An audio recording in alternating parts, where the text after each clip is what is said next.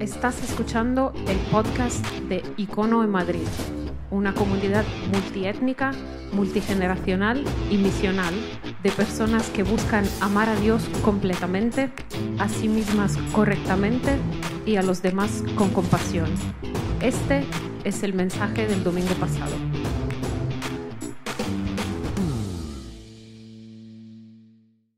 Quiero cerrar la serie, estamos en esta serie, como decía, que se llama Cómo amar. Y quiero cerrar esta serie con una idea. Ah, ah, por seis semanas hemos estado viendo a qué se parece amar ah, de manera práctica. Y para los que esta es la primera vez que estáis con nosotros y quizás no habéis seguido la serie, quiero que sepáis que podéis ir a la página web ah, icono.online, www.icono.online. Ahí podéis ver, ah, tenéis todos los audios ah, y tenéis algún otro material que podéis usar y podéis ser parte de esta conversación ah, sobre cómo amar. Y lo que hemos visto, simplemente para ponernos un poco al día y estar en, la misma, en el mismo marco de lo que hemos estado hablando, eh, voy a repasar súper rápido las ideas principales para recordarnos de qué hemos estado hablando. La primera semana hablamos de autosacrificio. ¿Qué es el amor o a qué se parece? Muy fácil, se parece a autosacrificio. Y la idea detrás de ese autosacrificio, esa palabra que muchas veces es demasiado abstracta, es simplemente esto, que si quieres amar tienes que convencerte y repetirte esta idea, es yo pierdo para que tú ganes. Eso es el amor, es caminar por el mundo diciendo yo pierdo para que tú ganes. Yo pierdo para que tú ganes. En nuestros matrimonios, cuando estás discutiendo y cuando quieres ganar la pelea, cuando quieres ganar la discusión, cuando quieres ganar la batalla y sientes que o te sientes utilizada o utilizado, yo pierdo para que tú ganes. Y aunque sientes que estás perdiendo, lo que estás haciendo es practicando el amor divino. Yo pierdo para que tú ganes. La segunda semana lo que vemos es que el amor es servir. Es servir a otros, es servir a las personas cercanas a nosotros y servir a las personas que están lejos de nosotros. Y el servir significa simplemente ver una necesidad y cubrirla, ver una necesidad y hacer algo. Es tener ojos o desarrollar ojos para ver una necesidad primero. ¿Por qué? Porque muchas veces caminamos por la vida a tal velocidad y con tal ritmo y con tal enfoque en, nuestras necesidades y en lo que yo necesito y en mis problemas que no vemos las necesidades de nuestro alrededor. Y Jesús nos lleva a entender que Él se ocupa de nuestras necesidades. Jesús dijo, "Oye, yo cuido de los pájaros y cuido de las plantas, no te preocupes, yo cuido de ti, ahora ves y cuida de los demás. Y, y- y amar a los demás significa pararse y desarrollar ojos para ver una necesidad, pero no solo ver y decir, ok, esta persona necesita esto, ok, a estas personas... Es hacer algo para cubrir esa necesidad. Y todos podemos hacerlo a cualquier nivel. Podemos hacerlo en nuestras familias, puedes hacerlo con- con- en tu matrimonio. Una forma de amar en tu familia real es ver una necesidad y antes de que la otra persona te lo diga, porque muchas veces vemos esa necesidad, pero esperamos a que nos lo diga, ¿sí o no? Hay que poner la ropa, la, la lavadora ha terminado, hay que poner la ropa y los dos estamos esperando a ver quién lo hace, a ver si lo hace ¿Sí o no? Pero podemos ver esa necesidad y cubrirla antes de que nadie diga nada. Podemos, eh, a lo mejor eh, uno de los cónyuges está lejos y necesita, está lloviendo y a veces es como, ah, no tengo ganas de salir de casa. Veo una necesidad, ¿cuál es? Ok, voy a, voy, a, voy a salir y voy a recogerte, voy a hacer lo que sea necesario para cubrir necesidad, eh, ver una necesidad y cubrirla. Con nuestros amigos, lo mismo. Podemos hacerlo a nivel nacional, a nivel global. Podemos ver necesidades en otros lugares, eh, que muchas veces pensamos, "No, a mí ni me toca ni, ni es parte de lo mío. ¿Sí o no? Podemos decir, eso está demasiado lejos. Y Jesús nos dice, no, no, no, no, no. Yo te he dado ojos para ver una necesidad y tú puedes hacer algo para cubrirla. Eso es el amor. La tercera semana hablamos de perdonar. ¿Qué es el amor? Muy fácil, es perdonar. Y de hecho es perdonar lo imperdonable.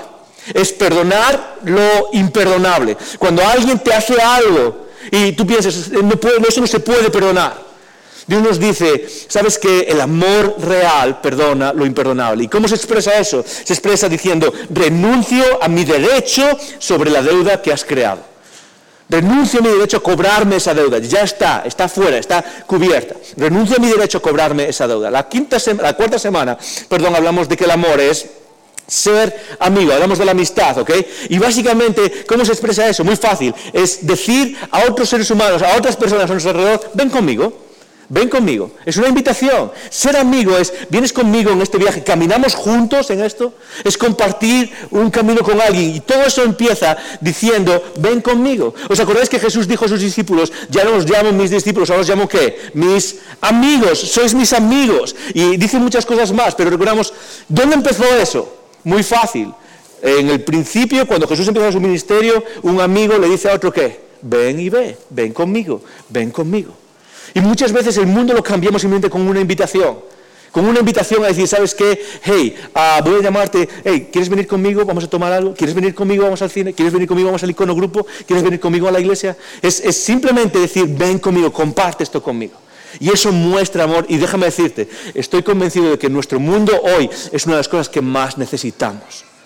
Muchas veces puedes cambiar la vida de otra persona simplemente por decir, ven conmigo. La quinta semana hablamos de que, y esto fue un mensaje increíble, a Lidia habló de esto, el amor es conflicto también. El amor implica conflicto e implica límites claros. A veces pensamos que el amor es algodón donde todo y, jamás podemos decir nada que ofenda o jamás podemos decir nada. Y Lidia nos enseñó de una manera magistral que si vamos a amar verdaderamente bien en un mundo caído también necesitamos tener límites claros. ¿Por qué? Porque Dios también pone límites claros con nosotros. Y eso se expresa simplemente diciendo, estos son los límites. Ah, quizás algunos estáis aquí y habéis sufrido matrimonios abusivos. Y quizás habéis escuchado y reescuchado una y otra vez en la iglesia que quizás tenéis que aguantar cosas insoportables, ah, quizás tenéis que ah, sufrir cosas que ningún ser humano debería sufrir. Y lo hacéis en el nombre del amor. Pero ¿sabes qué? El amor aprende a poner límites. El amor aprende a decir, ¿sabes qué? La única manera de que podamos caminar juntos en esta relación es, estos son los límites para poder ah, expresar ese amor. En el sexto, sexto, lugar, la semana pasada hablamos, tuvimos una conversación sobre, sobre ah, los más vulnerables de nuestra sociedad, específicamente sobre aquellos sometidos a esclavitud y trata con propósitos sexuales. ¿ok? Y hablamos con Eva Márquez y nos recordamos que el amor básicamente es luchar por los más vulnerables es luchar por aquellos que son más vulnerables. Si Dios te da una posición de privilegio, no es para que la disfrutes, aunque puedes disfrutarla, es para que ayudes a otros, a los que no tienen esa posición. Es así de sencillo. Es así sencillo. Si Dios te da una posición de privilegio en este mundo y en esta vida, es para que uses ese privilegio para ayudar a otros seres humanos. Hoy terminamos todo esto, todo esto, no lo quites a un Dani, terminamos todo esto con una idea que quiero dejar contigo quiero retarte algo. ¿Por qué? Porque es posible que al escuchar todo esto, es posible, no solo es posible, espero que sea así, es posible que tú al escuchar todo esto ah, sientas dentro de ti, en tu estómago, o pienses que en realidad esto es imposible. ¿Cuántos habéis pensado en algún momento de las conversaciones en estas semanas decir, no, no, no, esto, esto es demasiado difícil? Perdonar lo imperdonable, sí, ver una necesidad de cubrirla, perder para que tú ganes. Yo he escuchado a algunas personas diciendo, sí, muy bien, eso suena muy bonito, pero no. Y lo que espero es que cuando veamos estas cosas, de alguna manera sientas que esto es demasiado difícil. ¿Sabes por qué? Porque lo es. Porque es demasiado complejo. Porque en el día a día, cuando estás cansado o cuando estás cansada, no tienes ganas de ver una necesidad de cubrirla, ¿sí o no? En el día a día, cuando estás en familia y la otra persona quizás, sea quien sea, hace una cosa una y otra vez, una y otra vez, una y otra vez, una y otra vez. Quizás dices, no, no voy a perder para que tú ganes por, por las veces que sean que ya hayan pasado. ¿Sí o no? Cuando alguien en el día a día viene y te hace algo duro, lo último que piensas es, voy a perdonar lo imperdonable, ¿ok? En la mayoría de los casos, todas estas cosas se presentan como algo casi imposible. Necesitamos ah, recordar que cuando hablamos de amar a los demás de esta manera, de esta manera, cuando empezamos a sentir que es imposible, estamos en el lugar que deberíamos estar, por una simple razón. Y es que la única forma de hacer esto, de manera consistente, profunda, real, de una manera que refleja la belleza de Dios, es por medio de la acción del Espíritu en nuestras vidas. Es la única manera de llegar a ese punto. Porque tarde o temprano podemos decir, voy, a, hacer esto una y otra vez. Pero en nuestras propias fuerzas jamás podremos reflejar el amor de Dios, aunque practiquemos estas cosas. ¿Sabes? Podemos pasarnos las próximas 10 semanas hablando de más cosas que reflejan el amor. Pero cuando pensaba en cómo terminamos esto, quiero terminar con una idea. Dani, pasa al siguiente slide, no al siguiente, al dos más. Al siguiente más, ok. cuando, cuando terminaba de, eh, cuando pensaba en cómo terminamos en, hablar eh, del amor, eh, pensaba en que necesitamos pararnos y entender que cuando, cuando tratamos de analizar cómo amarnos unos a los otros, cómo amar a los demás, podemos seguir hablando de cosas concretas semana tras semana tras semana. Pero en el fondo lo que necesitamos entender es, es lo que he puesto como el título de esta conversación. Es que en el fondo solo damos aquello que hemos recibido. Solo puedes dar aquello que primero has recibido. Muchas veces como cristianos pensamos que el objetivo de nuestras vidas, el objetivo de seguir, el objetivo de todo esto que se llama cristianismo es creer en algo, ¿sí? Y hablamos de, de creer y de doctrinas y de, y ojo, eso es muy importante, eso es muy, muy, muy importante. Pero el objetivo real de, todas, de, lo que hacemos aquellos que seguimos a Jesús no es creer, el objetivo no es creer, el objetivo es amar.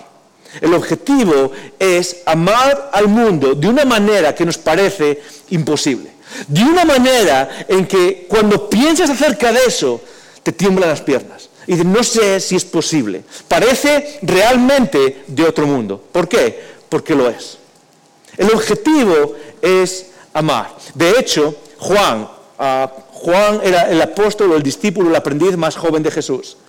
Y ah, fue el, apóstol ah, que escribió al final de sus días, cuando ya era un anciano, alrededor de los 90 años tenía. Y allá al final de su vida escribió una carta tremendamente pastoral, cercana a la gente, que, habla del amor. Y en esa carta, en primera de Juan, dice esto. En primera de Juan dice, eh, eh, eh, Juan dice esto, nosotros sabemos nosotros sabemos, dilo conmigo esta palabra, una, dos y tres. Sabemos. Nosotros sabemos que hemos pasado de muerte a vida por esto. Lo que él está diciendo básicamente es que si tú estás aquí y dices, ok, quizás tienes esa pregunta, esa pregunta real que nos ronda a todos muchas veces, es ¿cómo sé que de verdad he pasado de muerte a vida? Si mi vida es casi igual que hace tres años o hace cinco años. ¿Cómo sé que de verdad he pasado de muerte a vida? ¿Cómo sé que de verdad estoy siguiendo a Jesús y el Espíritu está actuando en mí? Y muchas veces en nuestras comunidades lo que hemos hecho es centrarnos en, bueno, porque tienes todas las respuestas, eres como, eres como un Wikipedia andante, ¿ok? Eres como, eres la persona perfecta para jugar al trivia cristiano, ¿sabes? Todas las respuestas, tienes todo el lenguaje. Y Juan va a decir, ¿sabes qué? Yo he visto a Jesús, he visto qué es lo que ha pasado, he observado su vida y luego he tenido una vida entera para meditar y, crecer en eso. Y la prueba real en tu vida de que Dios está transformando, de que la belleza de Dios está transformando quién eres, no es lo que crees, aunque eso es importante. No es cuánto sabes, aunque eso es importante. No es el lenguaje que utilizas, aunque eso es importante. La prueba real de que hay vida dentro de ti es simplemente esto, es nosotros sabemos que hemos pasado de muerte a vida por esto, en que nos amamos, en que amamos a los hermanos. En que amas a otros seres humanos, en que amas a otras personas aquí dentro. Personas a las que quizás no aguantas, Personas que quizás eh, a las que necesitas perdonar algo, personas a las que necesitas ah, servir, personas, lo que hemos hablado todas estas semanas, personas que a veces son difíciles. Pero en esto sabes que estás creciendo. En esto sabes que Dios está transformando tu vida. En que de repente aquello que parece imposible empieza a cobrar sentido. En que de repente aquello que parecía imposible, como es perdonar lo imperdonable, empieza a ser una posibilidad por la acción del Espíritu en nuestras vidas. Aquello que parecía imposible, como puede ser, yo pierdo para que tú ganes. De repente empieza a ser una realidad en nuestras vidas. Y, Juan ah, va a seguir hablando en esta misma carta y de repente es como que intuye la pregunta que te estás haciendo. La pregunta es muy sencilla. Ok, Juan, muy bien, pero ¿cómo sabemos qué es el amor? Y Juan podría haber dado la misma respuesta que hemos dado estas semanas. El amor es esto, es perdonar. Juan podría haber dado la misma respuesta que, que da, por ejemplo, Pablo en 1 Corintios. ¿Sí o no? El amor es paciente. El amor es que... Empieza a decir toda esa lista que conocemos en 1 Corintios. Juan podría haber dado toda una lista de cosas, de cosas prácticas que necesitamos. Pero Juan va a otro lugar al que quiero llevarnos. Porque él sigue escribiendo, e intuye esa pregunta y dice, para un segundo, para un segundo. Sigue diciendo, Dani, eso es. En esto, en esto hemos conocido el amor. Para un segundo, Dani. En esto hemos conocido el amor. En esto sabemos que de verdad el amor es amor. En esto sabemos que de verdad estamos practicando eso que se llama amor. Y podría habernos dado una lista. O podría haber dicho, en esto conocemos que es el amor. Dos puntos. En que lo sientes dentro de ti. En que lo sientes como fuego. O como un cocido que te cae pesado. En esto conocemos que es el amor, en, una experiencia personal. En esto conocemos que es el amor, en una regla que tienes que seguir. Y, todas esas cosas han sido parte de nuestra mente. Seas cristiano o no lo seas, porque lo hacemos constantemente. Reducimos el amor a una experiencia, o reducimos el amor a un sentimiento, o reducimos el amor a una regla. Y tienes que hacerlo porque tienes que hacerlo porque tienes que hacerlo. Y Juan dice, en esto sabemos que es el amor. En esto descubrimos el amor. Eh, esa palabra tan abstracta, esa palabra tan abstracta que a veces no toca la tierra en nuestras vidas, dice, esta es la forma de saber qué es el amor. Y cuando, cuando, Juan dice esto, lo que nos está dando es una clave, está abriendo una ventana en nuestras vidas, para que sea cual sea la situación en la que vivimos, podamos vivir exactamente ese amor en nuestras vidas. Y Juan dice, en esto hemos conocido el amor, en que Él dio su vida, sí, adelante, en que Él dio su vida por nosotros. En que Él dio su vida por nosotros. La respuesta de Juan, yo no sé si lo sientes tú, pero cuando yo leo esto, me quedo por un lado como, wow, qué respuesta más simple y al mismo tiempo qué respuesta más complicada, ¿sí o no? Porque después de hablar de cosas tan concretas como hemos hablado estas semanas, pararnos y pararnos en este lugar en el que Ok, en esto conocemos que es el amor, en que Jesús murió por ti. Y la realidad que está detrás de esta frase es muy sencilla. Es que podemos seguir hablando de cosas concretas por el resto de nuestras vidas. Pero hay una verdad fundamental que es la que va a guiar tu capacidad para amar como el mundo jamás lo ha visto hasta ahora. Hay una verdad concreta que va a guiar tu capacidad de amar de una manera sobrenatural. Y es simplemente esta verdad. Que solo aman. Dani, ayúdame. Ok, ese es. Solo ama el que ha sido amado. Esa es la realidad. La realidad que está detrás de lo que acaba de decir Juan es que solo ama el que ha sido amado. Y esa es la experiencia que todos tenemos, es que solo ama el que ha sido amado. De hecho, una de las cosas que tienes que recordar es que la mayoría de las veces cuando las personas hacemos daño es porque hemos sido dañadas, es porque hemos vivido en La, la, mayoría de las veces cuando, cuando vivimos haciendo daño o viviendo disfuncionalmente, muchas veces la raíz está en cómo hemos vivido uh, dis, eh, eh, experiencias disfuncionales, uh, hemos recibido experiencias disfuncionales. Ahora, todos sabemos esta verdad, pero hay un problema con esta verdad. Y es que normalmente lo que solemos hacer, a dónde solemos ir cuando escuchamos esta verdad, es empezar a poner culpa en, personas a nuestro alrededor a lo largo de nuestra historia para, para no amar a otras personas. ¿Estás conmigo aún? Lo que solemos hacer es muy sencillo. Es, es cierto, solo ama el que ha sido amado. Y como mis padres no me amaron bien, yo puedo permitirme el lujo de no amar a los demás. ¿Sí? Y empezamos a echarle culpa a nuestros padres o a nuestros vecinos que ponen la música muy alta, o al gobierno, o empezamos a echarle a la economía, o a nuestro matrimonio fallido desde hace años, empezamos a echarle culpa a mil cosas. Y, esa es la, y la realidad es muy sencilla. Es que muchas veces, aunque sabemos la verdad de que solo ama el que ha sido amado, hemos esperado llenarnos de amor en fuentes que jamás fueron diseñadas para llenarnos de amor. ¿Por qué? Porque aunque tu matrimonio es importante, tu esposo o tu esposa jamás fue diseñado para llenarte de amor. Aunque tus amigos son importantes, tus amigos jamás fueron diseñados para cubrir ese amor que tú necesitas. Aunque, aunque la economía y el mundo y el gobierno es importante, nunca fueron diseñados para llenarte de ese amor. Y paréntesis, lo que de verdad estás buscando en tu vida es ese amor. Todo lo que haces en tu vida, día tras día tras día, es para saciar esa necesidad, es para saciar esa, ese hambre, es para callar esa voz que te dice, necesitas encontrar ese amor. Y a, lo largo de nuestras vidas lo que hacemos constantemente es poner esa necesidad en personas alrededor de nosotros. ¿Por qué? Porque sabemos perfectamente que solo ama el que ha sido amado. Solo ama el que ha sido amado. Y entonces buscamos en nuestras familias. O si no tienes, si aún no estás casado o casada, buscas en novio o en novia, o relación tras relación tras relación. Y si no en tu carrera, y si no en el gobierno, y si no siempre hay alguien que culpar. Y la realidad es que después de ver todo esto,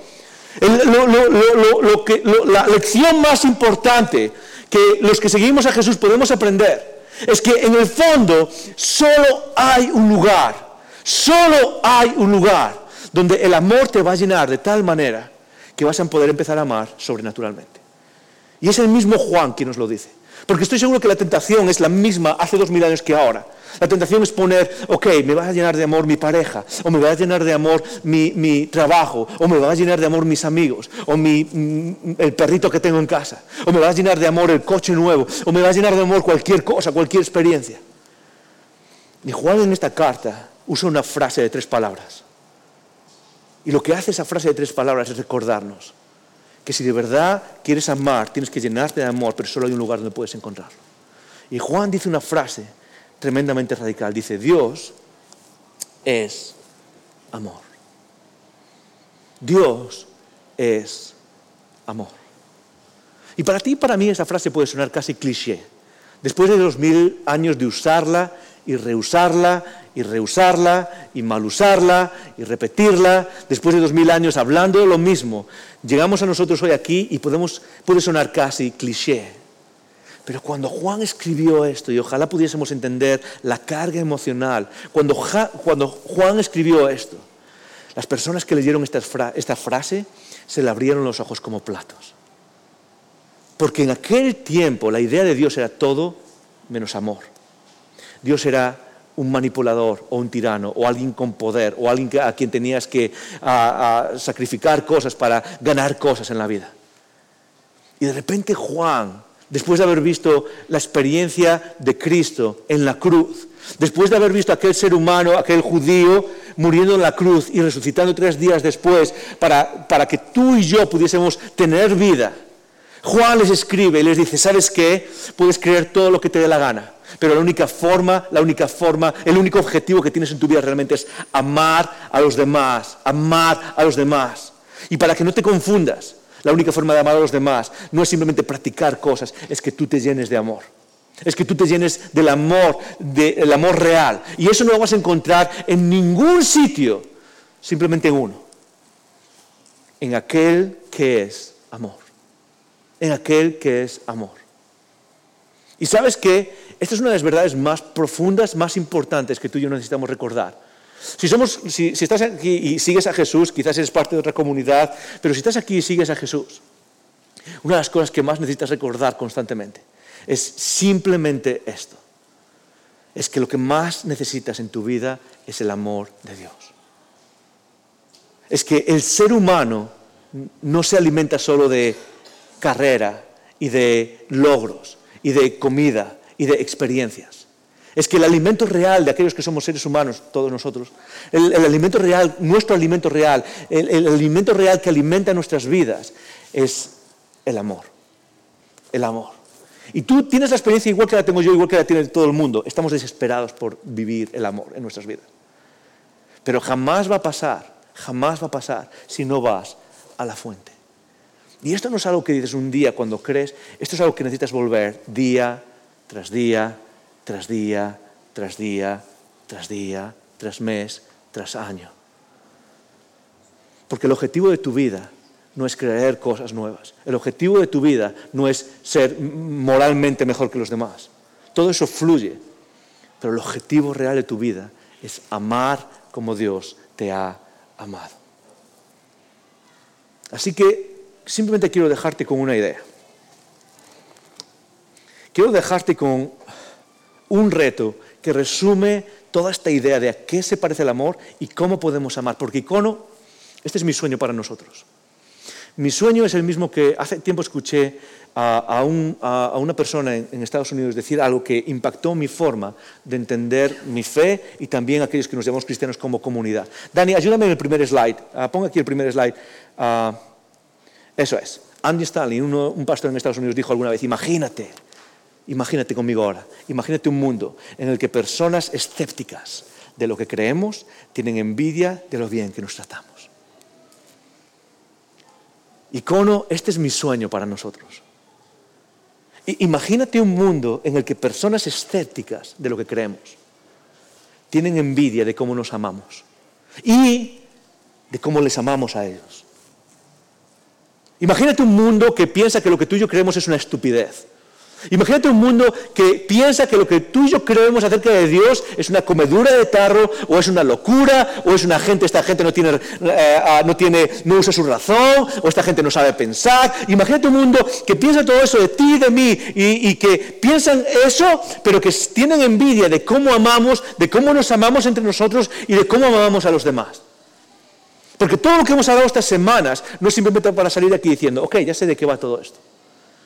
La meta icono es muy sencilla, es que a partir de esta semana tú y yo amemos de tal manera que aunque el mundo no crea lo que tú y yo creemos, tengan envidia de cómo tú y yo nos amamos.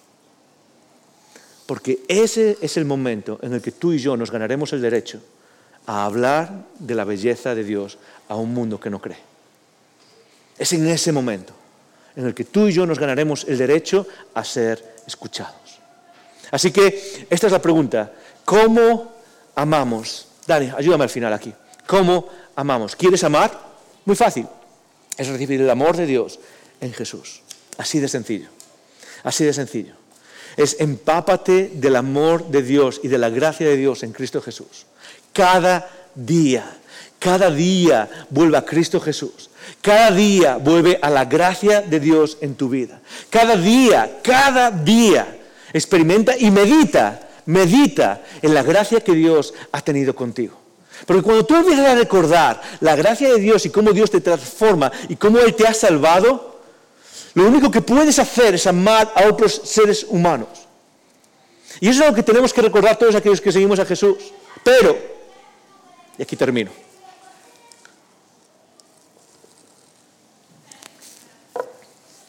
Quizás estás aquí y aún ni siquiera estás seguro de lo que crees. Quizás estás aquí hoy y al terminar esta serie, ah, quizás has estado con nosotros y aún no sabes si crees en Jesús, si sigues a Jesús, no sabes si crees en Dios.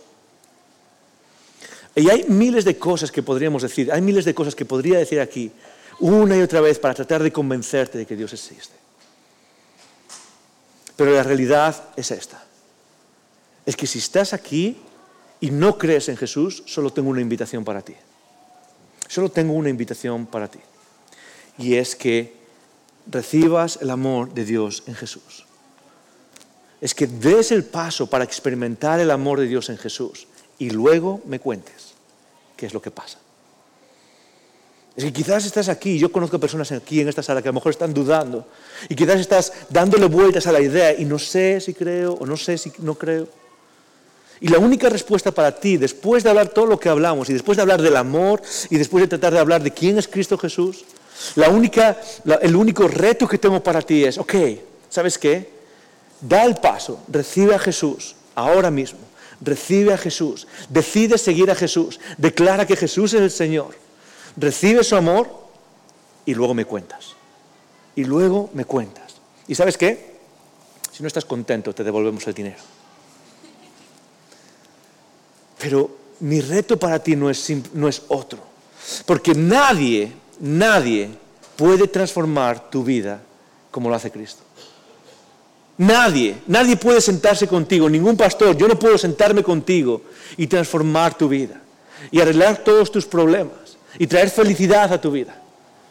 Pero la promesa es que ese amor que estás buscando y que alimenta tu vida y que es lo único que has estado buscando por toda tu vida, ese amor que es lo único que de verdad va a traer satisfacción y va a llenar algo dentro de ti, ese algo que estás buscando. Lo único que va a llenar eso es el amor de Jesús. Y a tu alrededor hay personas que pueden contarte la historia, que pueden testificar de lo que significa seguir a Jesús y de cómo ha transformado sus vidas. Así que, y como hemos hablado de amor por siete semanas, Hemos hablado de amor, de cómo, de cómo participar prácticamente en el amor, de cómo vivirlo día a día. Pero hay una lección, una realidad súper importante. Y es que jamás llegaremos ahí, jamás podemos practicar ese amor si primero no lo hemos recibido de la fuente, de la fuente que es el amor de Dios. ¿Y sabes qué?